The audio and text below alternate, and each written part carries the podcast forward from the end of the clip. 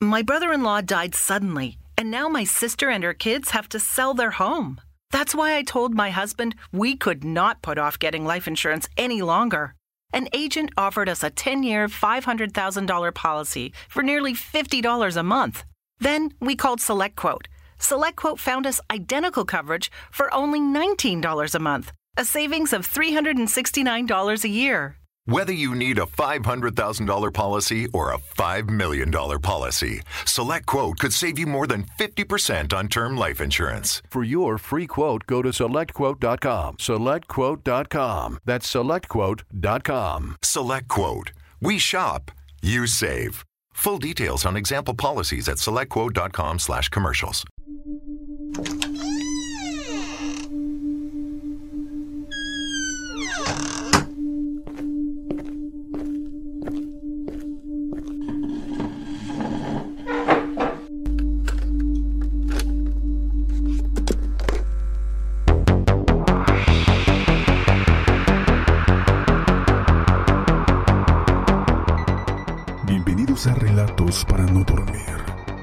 Las historias más oscuras toman vida.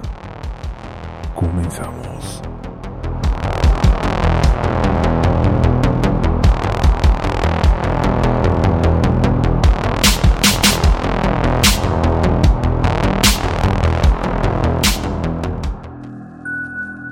Mira, zorra, te vas a morir y no me importa nada.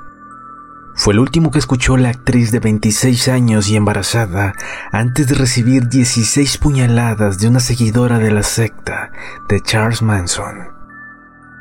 Antes de continuar te invito a que nos sigas a través de Instagram, donde subimos el material de los casos que aquí hablamos. Nos encuentras como relatos para no dormir o también como relatos-podcast. Sin más, continuemos con nuestro caso.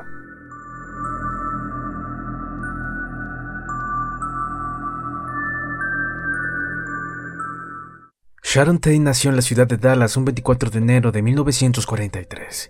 Hija de un militar del Servicio de Inteligencia del Ejército norteamericano, obtuvo su primer premio de belleza en el Miss Niña Pequeña Dallas a la corta edad de seis meses.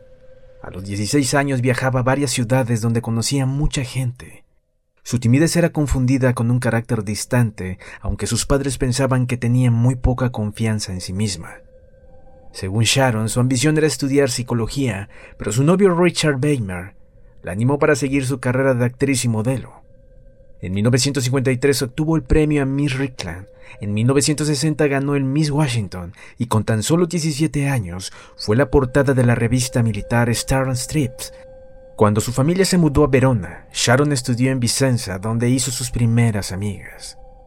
Apareció por primera vez en los cines con la película Las aventuras de un hombre joven y Barrabás, en donde participó como extra. Pero no fue hasta 1966 cuando conoció al director de cine, Lee Thompson, quien invitaría a Sharon a participar de la película El Ojo del Diablo. Durante el rodaje conoció a la estilista Jack Sambrin, con quien hizo una relación. Después de un tiempo, Tate viaja a Tennessee, donde conoce al director Roman Polanski, su futuro esposo. En 1967 Sharon y Roman eran la pareja de moda.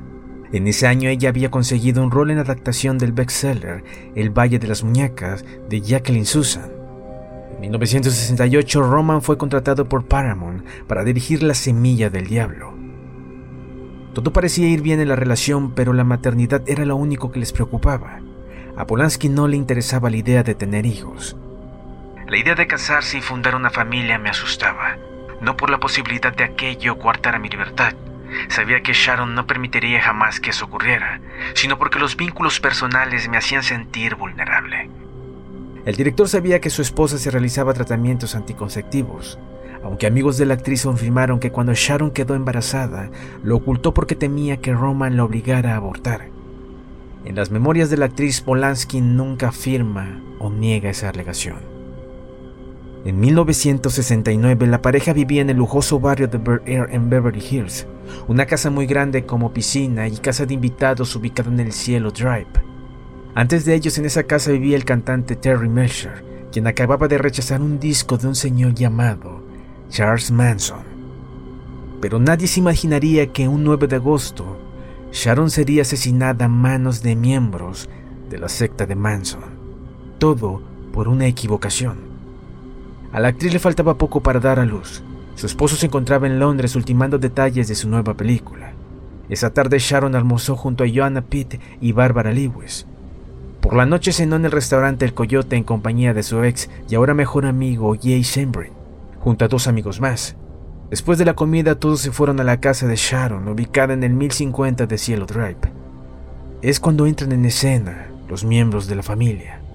Los cuatro miembros se introdujeron en la casa mientras los inquilinos dormían, tras cortar la línea telefónica y disparar a un hombre que se acababa de cruzar con ellos. El primero en verles fue Fritkowski, al que Watson encañonó diciéndole soy el demonio y he venido a hacer lo que hace el demonio. Y después fueron capturando a cada uno de los habitantes para reunirlos en el salón y amordazarlos. Cuando Serblin intentó revolverse, le dispararon, golpeándole después la cabeza. Parecía de suerte corrieron Folger y Frikowski, que tras huir fueron disparados, apuñalados y golpeados hasta morir de formas horribles.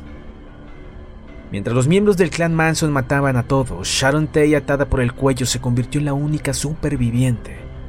Pero mientras intentaba escapar fue descubierta. Por favor, por favor, no me mates, no quiero morir. Solo quiero tener a mi bebé. Según cuentan que llegó a suplicar la bella actriz estadounidense antes de que Susan Atkin acabara con su vida de forma salvaje y sin sentido. Mira, zorra, te vas a morir y no me importa nada. Esto fue lo último que escuchó Sharon Tate antes de que la mujer adoctrinada por Manson se balanzara sobre su cuerpo y le asestara 16 puñaladas. Después tomaron su sangre y escribieron con ella cerdo, quizá en otro intento de incriminar a los Panteras Negras. Al día siguiente, Manson, profundamente disgustado por lo escandaloso de los asesinatos, se unió al grupo participando en otro crimen hasta que Charles Manson y su grupo de asesinos no fue arrestado y relacionado con el asesinato de Tate. Todo tipo de historias circularon por Hollywood, desde que Sharon era miembro de un grupo satánico a que había una campaña de asesinatos programados contra miembros de la élite de Hollywood, que de hecho la paranoia se apoderó de la industria del cine al no poder dar una explicación a lo sucedido. Al día de hoy el cuerpo de Sharon Tate permanece junto al bebé del que estaba embarazada en el cementerio católico de Holy Cross.